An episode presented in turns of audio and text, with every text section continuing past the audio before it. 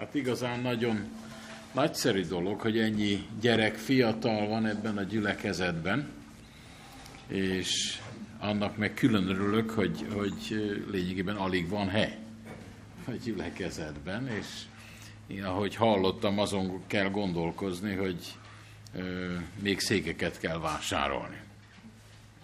Vagy épületet, vagy valamit, de, de mert a székeket meg valahova le kell tenni, és ez mind azt mutatja, hogy itt a gyülekezet aktív, a lelkészsel, a vezetőkkel, a testvérekkel, vendégekkel, itt mindenki aktívan munkálkodik, és ahogy hallottuk, még nincs is itt mindenki, mert van, aki szolgál, van, akik máshol vannak, és szinte nem is látni üres széket, ha csak nem ilyen gyerekpici széket látunk. Üresen. Igazán örülök annak, hogy a mai alkalommal így itt lehetek, veletek együtt, és együtt tanulhattuk eddig a, a Bibliát, a, az előző Isten tiszteleti alkalommal, és a mostani alkalommal is. Egy kicsit elgondolkozhatunk azon, hogy az Úr milyen kegyelmes hozzánk, és milyen ö, szempontokra is érdemes figyelni, amikor a Bibliát olvassuk, amikor magunkról gondolkozunk, amikor Jézusra tekintünk. Ilyen szempontból egy sokunk számára nagyon érdekes és felejthetetlen történetet szeretnék veletek együtt átgondolni, ahogy a, a bulletinben láttátok, a, az Apostolok cselekedete című könyv 9. fejezetében olvashatunk arról a bizonyos Saul Pál változásról. Amikor Saulból Pál lesz. De amire én szeretnék veletek figyelni, akár leülhettek a, a szőnyegre is, bár ott vannak még ilyen kisebb székek, hogyha gondoljátok, arra is leülhettek, csak érezzétek kényelmesen magatokat.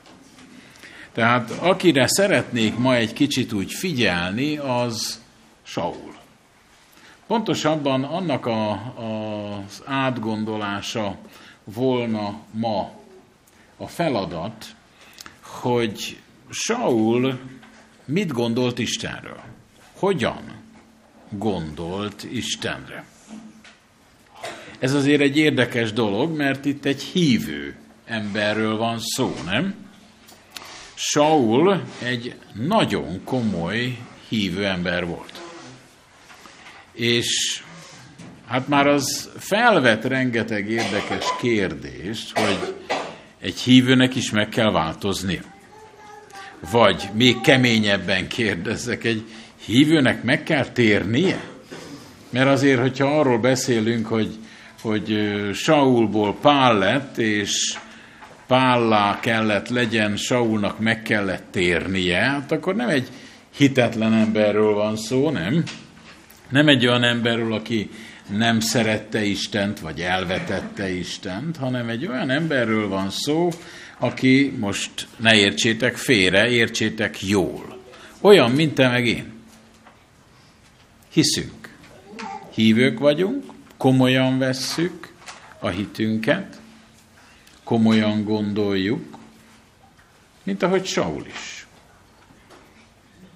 És ez a fantasztikus történet, amit itt a kilencedik fejezetben olvashatunk, és csak három verset olvasnék el, felvillantva a, a történet egészét, és aztán egy kicsit elgondolkozunk erről.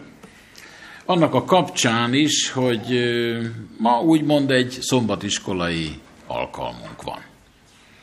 Azaz mit jelent a Biblia tanulmányozási alkalom. Hát olyan, mint bármikor máskor, hát a Bibliát nyitjuk meg, és az afelett gondolkozunk közösen. De amire szeretném felhívni a figyelmet ebben a, a még hátralévő időszakban, hogy, hogy mit figyeljünk, amikor a Bibliát kinyitjuk. Mire tekintsünk? Hogyan gondoljuk át az adott bibliai történetet, mint például ezt is, a Sauli történetet. Olvassuk el tehát az alapgondolatot, az apostolok cselekedete 9. fejezet 4., 5., 6. verseit. És ő leesvén, mármint Saul, a földre, hall a szózatot, mely, mely ezt mondja vala neki, Saul, Saul, mit kergetsz engem? És mondta, kicsoda vagy, uram? Az pedig mondta, én vagyok Jézus, akit te kergetsz. Nehéz neked az ösztön ellen rugódoznod. Remegve és ámulva mondta, Uram, mit akarsz, hogy cselekedjem? Az úr pedig mondanéki, kelj fel, menj be a városba, és majd megmondják néked, mit kell cselekedned. Rendkívül egyszerű a történet, nem? Mert valaki büszkén megy a lován, és minden hatalom, aki akkor számított. Papírt adott neki, joga volt hozzá, hogy menjen Damaszkuszba, és még azt is elmondhatjuk, hogy, hogy teljes meggyőződéssel tette, amit tett, teljes meggyőződéssel ment Damaszkusz városába, és vitathatatlan volt a szívében, a fejében, hogy ő Isten dicsőségére teszi, amit tesz. És Isten örül annak, amit Saul tesz. És miközben nem csak ő ül lovon, hanem talán még egy-kettő parancsnok vagy kisebb vezető is ülhetett lovon, de a, a többi katona az csak gyalogszerrel ment. Ezek a katonák lehettek a templomi katonákból is, vagy római katonák is lehettek, hiszen ö, minél nagyobb tekintéllyel akart menni Saul, annál ö, biztosabb, hogy a templomból is vitt magával katonákat, és a római hatalom is adott neki katonákat, csak azért, hogy mutassa, hogy, hogy ő minden oldalról be van biztosítva. A papír is ott volt a, a szatyorban, vagy a tarisznyában, és azokat is lobogtathatta, pecséttel, mindennel ellátva, de leginkább a szívében mehetett teljes biztonsága. Mert gondolj bele, hogy, hogy a hetedik fejezetet ismerve a cselekedetek könyvében, ott István megkövezésének a történetét olvashatjuk, ahol Saul, ez a fiatalember, ez minden bizonyal ott is vezetői feladatokat láthatott el, és valami olyan megdöbbentőt látott.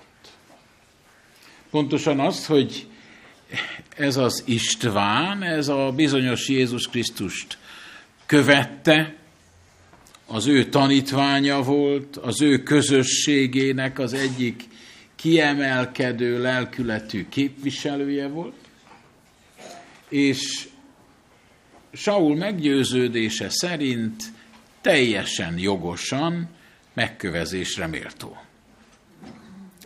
És hát az volt a zavaró minden bizonyal Saul számára, hogy, hogy hát nem úgy szoktak viselkedni a megkövezésre ítéltek, ahogy István viselkedett. Mert azok félnek, az életüket féltik, a fájdalomtól, a kövektől, amiket rádobálnak, vagy az elkövetkezendő ütésektől, amik, amikkel szembenéznek. Amikor meg a kövek eltalálják az embereket, akkor világos, hogy vérzik, törik, fáj, és, és hát ennek megfelelő kell, hogy legyen az arca, a reakciója, és az István teljesen másképp viselkedik. Egyszerűen azt, mondhatna, azt mondhatjuk, hogy Saul is, meg a többiek is látták, hogy István a menny békességével van ott, még imádkozik is azokért, akik fölemelték a követ és rádobták őket, és elmondja, hogy belelát a mennybe, látja az Isten fiát ott ülni a trónuson. Jézus Krisztust mondja, hogy ott látja a mennyben. Micsoda, micsoda borzasztó tévesztés Saul fejében, szívében. Micsoda káromlás Isten ellen. Már csak ezért is megéri, megérdemli, hogy István meg legyen kövezve. De amit látott Saul, az mindennek ellent mondott, ami a fejében, az érzékvilágában kellett volna, hogy történjen. És zavarta ez. Azt a mennyei békességet, ahogy István meghalt, azt nem tudta hova tenni. És minden bizonyal, hogy a tanáraihoz, barátaihoz, kollégáihoz, a farizeusokhoz oda ment és átbeszélte. Talán négy szem közt, talán több szem közt is. Nem egy alkalommal, hogy na de ez hogy lehet? Hát ez hogy történhet? Ha mindenki hallotta, látta, mindannyian láttuk, hallottuk, hogy mi történt Istvánnal, és hogy lehet az, hogy úgy tűnik, mintha a menny elfogadta volna Istvánt, és nem láttuk rajta a kövek fájdalmát, amit a kövek okoznak, nem láttuk rajta, nem volt sikoltás, nem volt sírás, csak Isten dicsőítés, imádság, teljes mennyei nyugalom. És egész biztos, hogy ezektől a beszélgetésektől István, vagyis Saul megnyugodott, mert a tanárai, a kollégái, barátai, akik neki tekintély voltak a szemében, azok mind megnyugtatták, hogy hidd el, István méltó módon halt meg, nagyon helyes, hogy meghalt, nagyon helyes volt az ítélet, és éppen ezért Saul még nagyobb lelkesedéssel szerezte meg a vezető tanácstól a papírokat, gyűjtötte maga köré a katonákat, hogy menjen és gyűjtse be a keresztényeket, a Krisztust követőket, mert azok mind tévtanítók. És minden bizonyal erre utal itt Jézus a hatodik versben, amikor azt mondja neki, hogy nehéz neked az ösztön ellen, a ötödik versben, nehéz neked az ösztön ellen rugódoznod. Minden bizonyal az történhetett Saulban, e, ettől az ötödik versti megfogalmazástól, gondolhatjuk ezt, hogy elfolytja magában azt a belső meggyőződést, hogy, hogy itt mi tettük helytelenül, és Istvánnak volt igaza. A menny megmutat látta, hogy István mellett áll, és a menny nem a mi oldalunkon áll. De a kollégák megnyugtatták, a rabbik, tanítók megnyugtatták, megerősítették, a papír ott van, mégiscsak nekünk van igazunk. Vagy mégsem? Ebben a, ebben a zavarodottságban megy a Damaszkuszi úton. Mi volt Saullal a gond? Hol volt a baj? Hogy tudnánk mi ezt, akik olvassuk ezt a bibliai történetet, megfogni? Minden bizonyal ott volt a baj, ahogy Saul Istent látta. Milyennek látta Istent Saul? Ítélőnek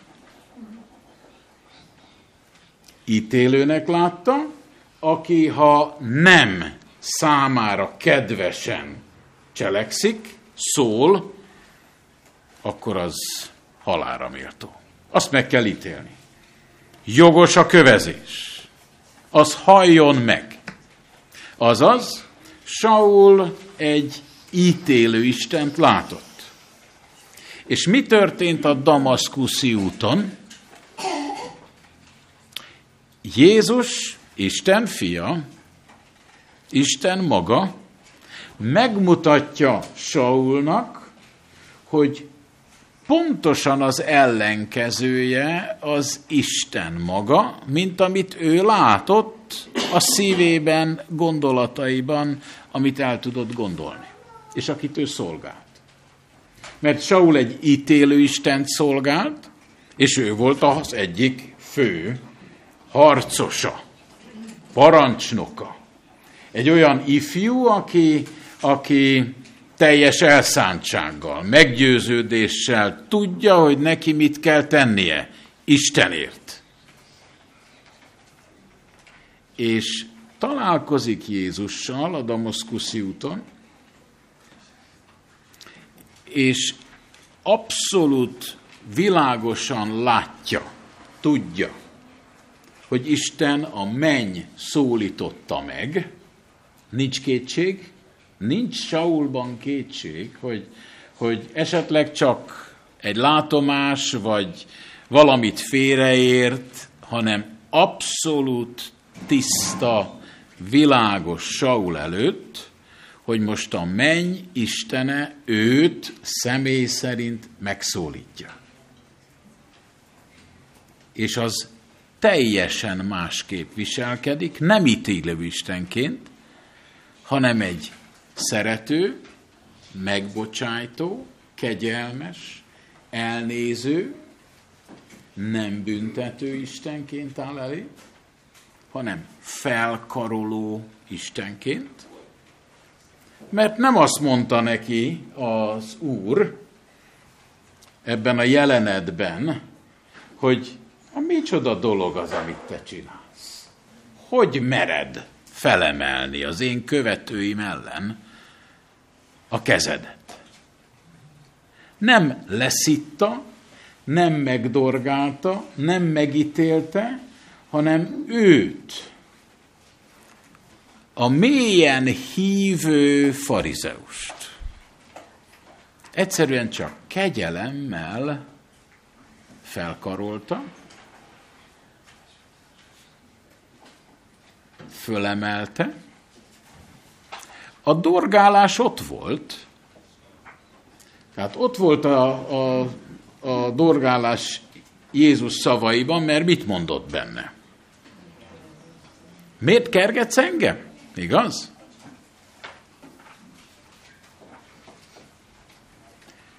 Tehát az, aki megszólította Sault, az egyenesen azt mondja, hogy ha te valakire, a legkisebbre is felemeled a kezedet, akkor ellenem emelted fel a kezedet. Ha a legkisebbre vagy legnagyobbra követ dobatsz, akkor engem köveztél meg. Lényegében, amikor Jézus azt mondja, hogy mit kergetsz engem, én vagyok a Krisztus, akit te kergetsz, akit te üldözöl, akit bántasz. Azt érezhette meg Saul ebből, hogy világos, hogy én eddig teljesen félreértettem, én a hívő Saul, az Isten félő Saul félreértettem Istent. Rossz Isten képet kaptam a tanáraimtól, rossz módon szolgáltam Istent, félreértésen alapszik az egész, mert én arra gondoltam, hogy Isten az egy ítélő valaki. Hát, hogyha olyasmi, mint Zeus, nem? Hogyha őt fölbosszantja valaki, hát akkor odadobálja a villámait. Aztán annyi. De neki van hatalma, nem? Zeusnak van hatalma. Hát megfogadja, megragadja természet villámait, és oda dobja ítéletképpen, ahova akarja. És ezt a képet összezavarta, összekeverte a menny istenével. Izrael istenével. Ábrahám, Izsák és Jákob istenével. Milyen érdekes, hogy ha így gondolsz bele, akkor lehet az, hogy most ne csak Saulról beszéljön, hanem gondolkozzunk el önmagunkról, és én most magamról beszélek. Lehet az, hogy itt vagyok, hívő családból származom, lelkész vagyok, imádkozom, tanulmányozom a Bibliát, tanítok a Bibliából, végzem az Isten munkáját, és rossz az Isten képe. Hát azt kell mondjuk, hogyha ez Saulal megesett. Hát akkor bármilyen furán is hangzik, de velem is megesett. Például csak kérdezek ilyen költői kérdéseken, hogy előfordul veled, hogy néha azt mondod, hogy ja, hogy az a szomszéd az eltörte a bokáját. Hát nem is csoda, hát amilyen életet él, hát az Isten megbüntette, nem?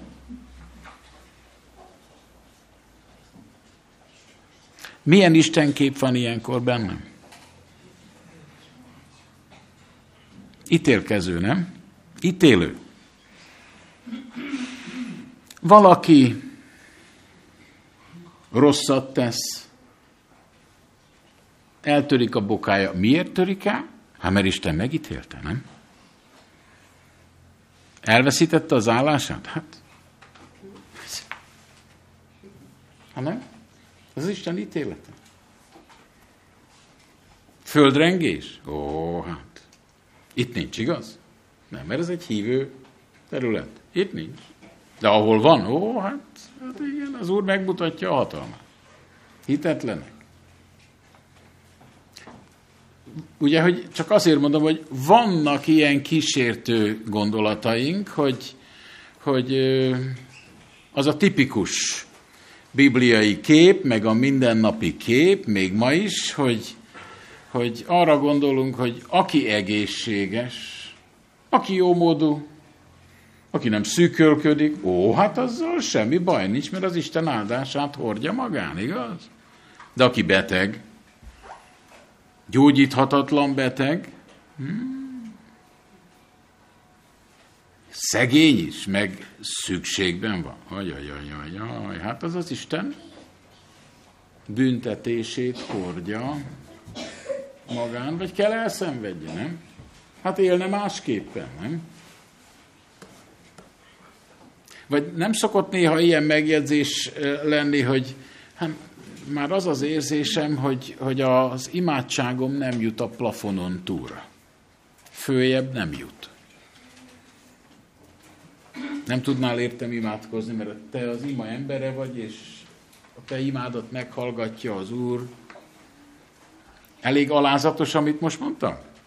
Elég kegyes? Ugye? De belegondoltunk, hogy ilyenkor én lényegében azt mondom, hogy az én imámat nem hallgatja meg az Úr, de a te imádat igen. Lehetne ezt másképp is fogalmazni, nem?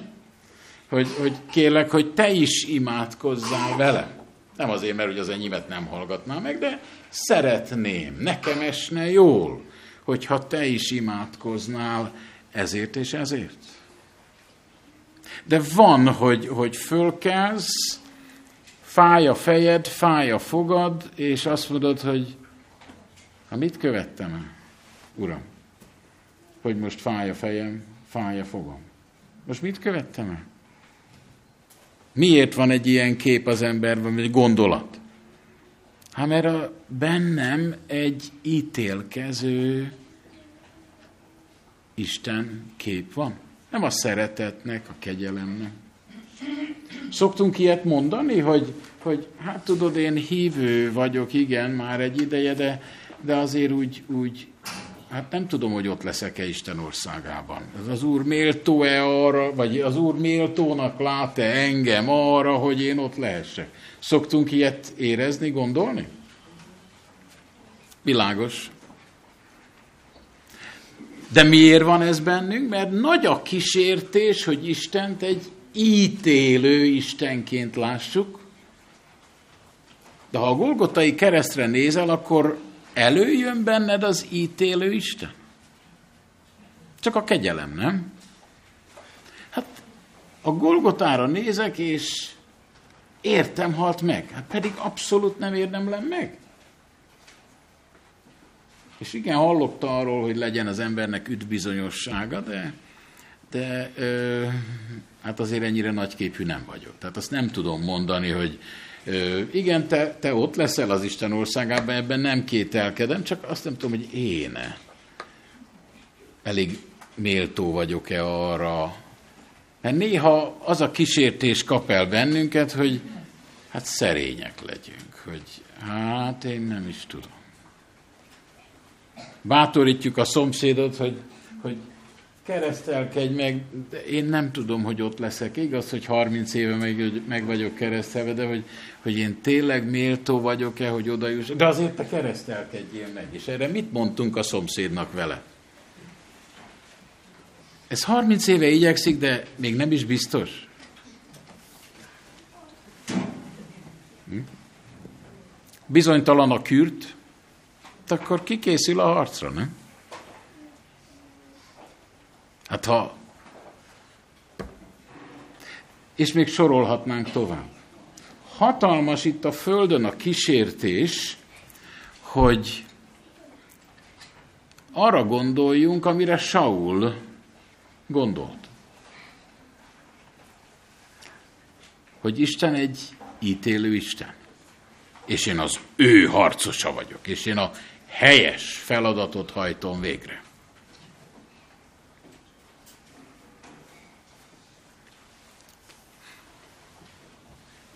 Nem szoktunk néha mondjuk úgy gondolni más vallásúakra.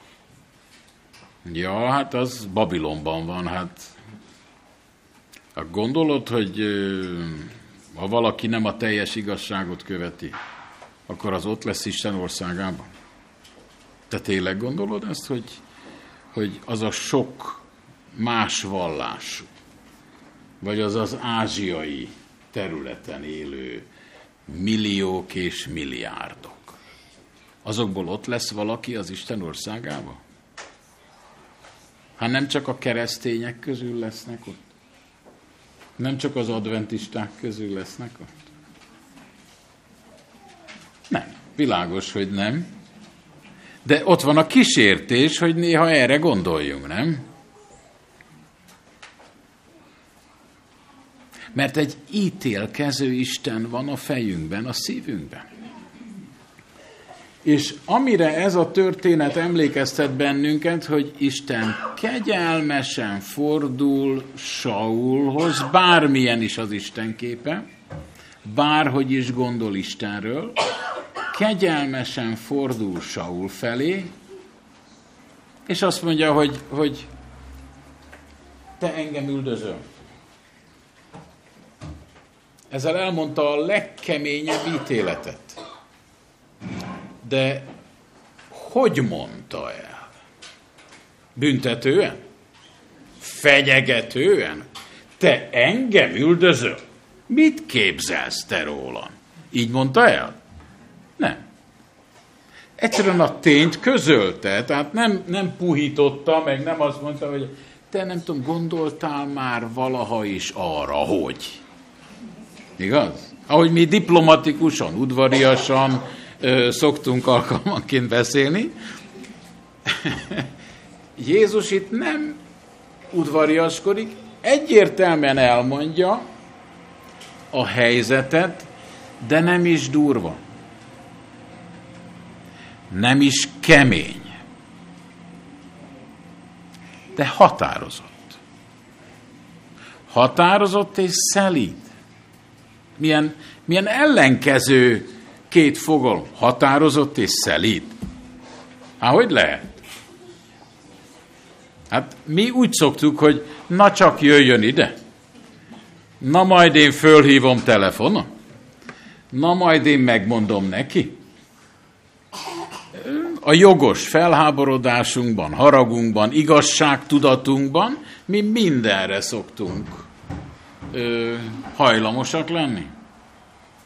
Jézus itt határozott, mégis segítőkész, felemelő. Mert amikor ezt a pár gondolatot olvassuk a Bibliából, amit mondott maga Jézus Krisztus, a feltámadt Jézus Krisztus mondott Saulnak, az inkább felemelő Saul számára, mint sem lesújtó, mint sem hervasztó, ami azt, mond, azt sugalná Saul felé, hogy öregem, amit eddig tettél, az úgy, ahogy volt, rossz volt.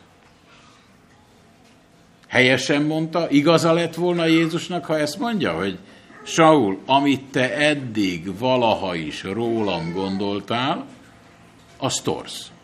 Az torz. Az rossz. Te még most egy kicsikét játszva a helyzettel, ide figyelj, Saul, amikor én itt voltam itt a földön, hallottál rólam, voltak társaid, akik eljöttek meghallgatni a prédikációt, megnézni a tetteimet. Te is hallottál, hogy lecsendesítettem a tengert, nem? Kijöttél, megnéztél engem? Miért nem? Ha nem voltam rád kíváncsi, hát egy tévtanító, tehát nem fogok én kimenni megnézni, nem? Na de miért gondolta? Borzalmasan rosszul gondolkoztam. Semmi ítélet nem volt Jézus szavában, inkább felemelés.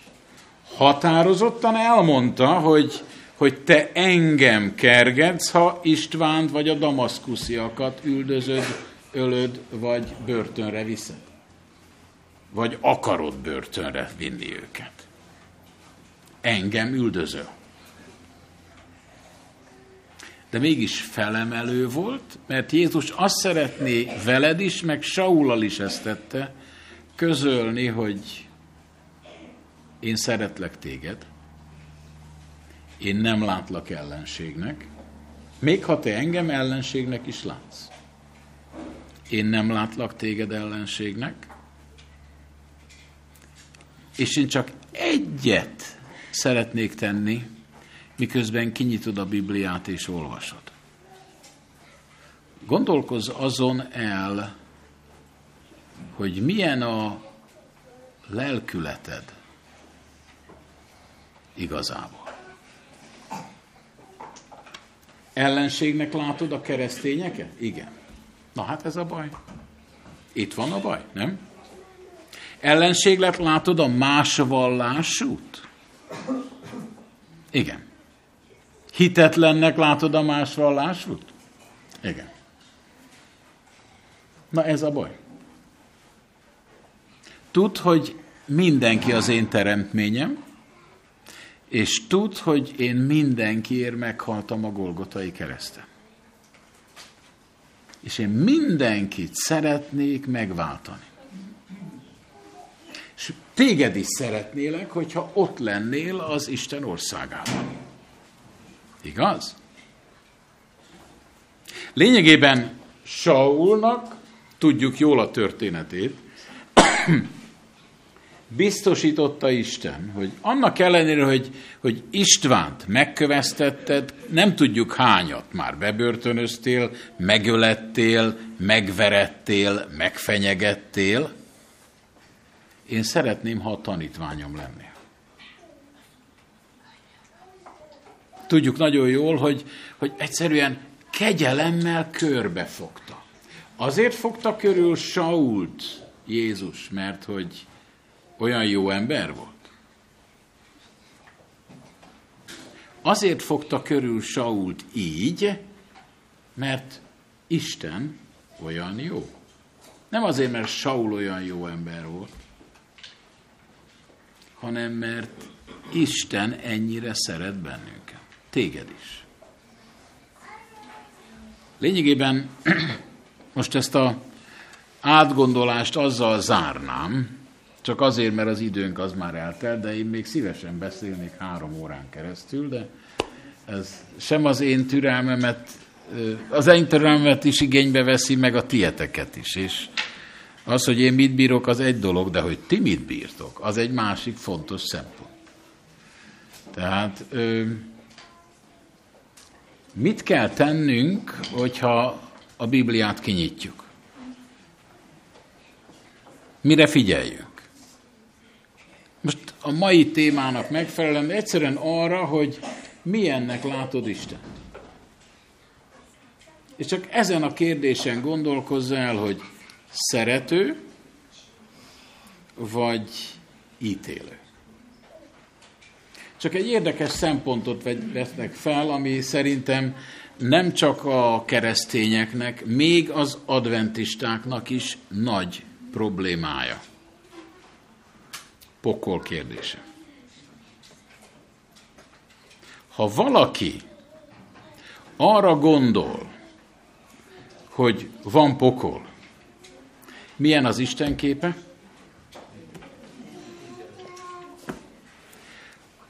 A kereszt bárkit arra a következtetésre juttatna, vezetne, hogy van pokol.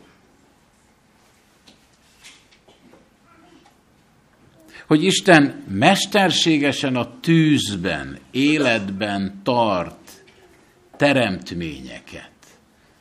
Percekig, fél órákig, napokig, ki tudja meddig, évekig. Csak azért, hogy eleget kínozhassa. Hát milyen agyabeteg gondolat ez? Ha nem? Ha milyen? Borzalmasan torsz. Megvolt ez a gondolkozás az izraelitáknál? A pokol? Olvasd el Lukás 16-ot a judaizmusból veszi ki Jézus, a gazdag és a Lázár történetéből, azt a fajta gondolkozást, ahogy a gazdag gondolkozik. Hogy van pokol, ott valaki ég, szenved, és a, az, az istenséget képez, vagy jelképező Ábrahám, hát az meg ottan blazírtan csak nézi, csak nem szenved, hát kitörődik azzal. Engem nem érdekel. Testvéreid? Nem érdekelnek. Mind az öt nem érdekel. A lényeg, hogy a koldus itt van a kebelemen is. Mi most jól érezzük magunkat. Hát milyen, milyen gondolkozás az Istenről. De azt kell mondjuk, hogy az ószövetségi időben is megvolt a pokol gondolata a hívők szívében, fejében. Semmi biblia alapja nincsen, de ez megvolt az ószövetségi időkben is. 2000 éve kereszténységben élünk. Van kereszténység 2000 éve. Kereszténység tud és hirdeti a pokol tényét? Egyértelmű. Egyértelmű.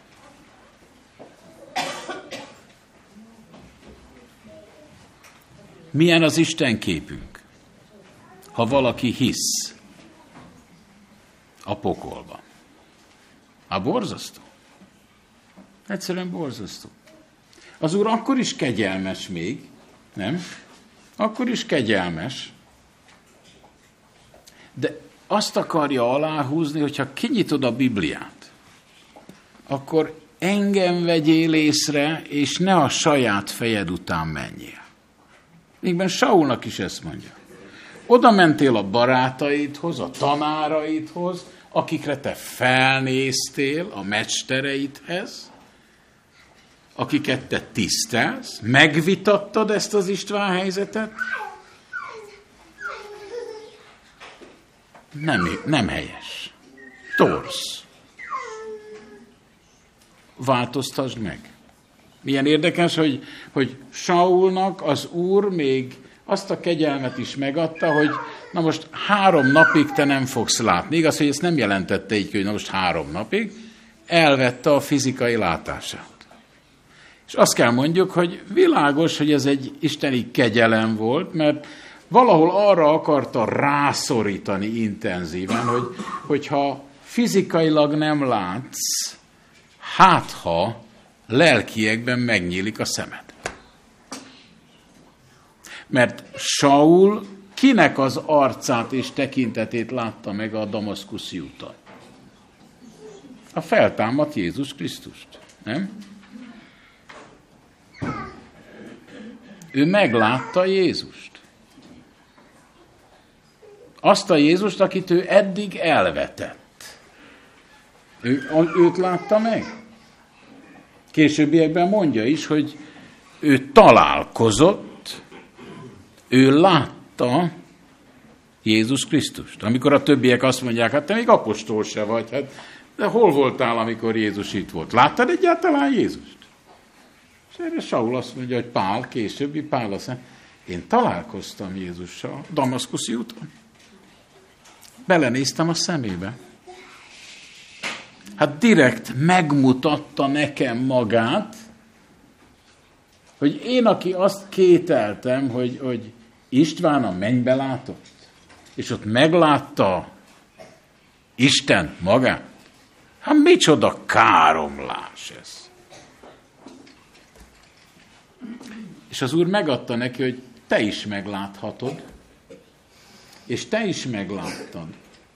Amikor az Úr, amikor te kinyitod a Bibliát, amikor a szombatiskolát tanuljuk, amikor az Isten tiszteleten vagy, bármilyen történetet hallasz, azt halld meg belőle, hogy milyen a te benned lévő Istenről alkotott képet. Hogyan látod Istent? Már csak egy érdekességre hívnám fel a záró mondatban a figyelmet, hogy múltkor vagyok egy gyülekezetben, és az egyik gyülekezeti tag elmeséli, hogy a szomszédokkal beszélt a savas esőről. Mondtam is a szomszédnak, hogy lesz ez még sokkal rosszabb is.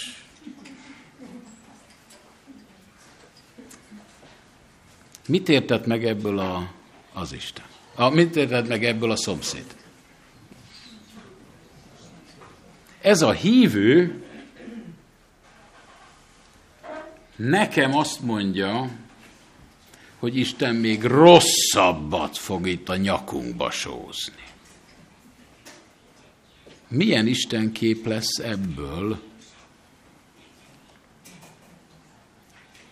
a szomszéd szívében? Milyen Isten kép lesz a gyerekednek vagy az unokádnak a szívében, akit elengedsz az iskolában, ma beszéltünk az iskolai elengedésről, ha például a szülő vagy a nagyszülő azt mondja a gyereknek, hogy aztán rendes legyél, kisfia, nehogy az úr megbüntessen téged.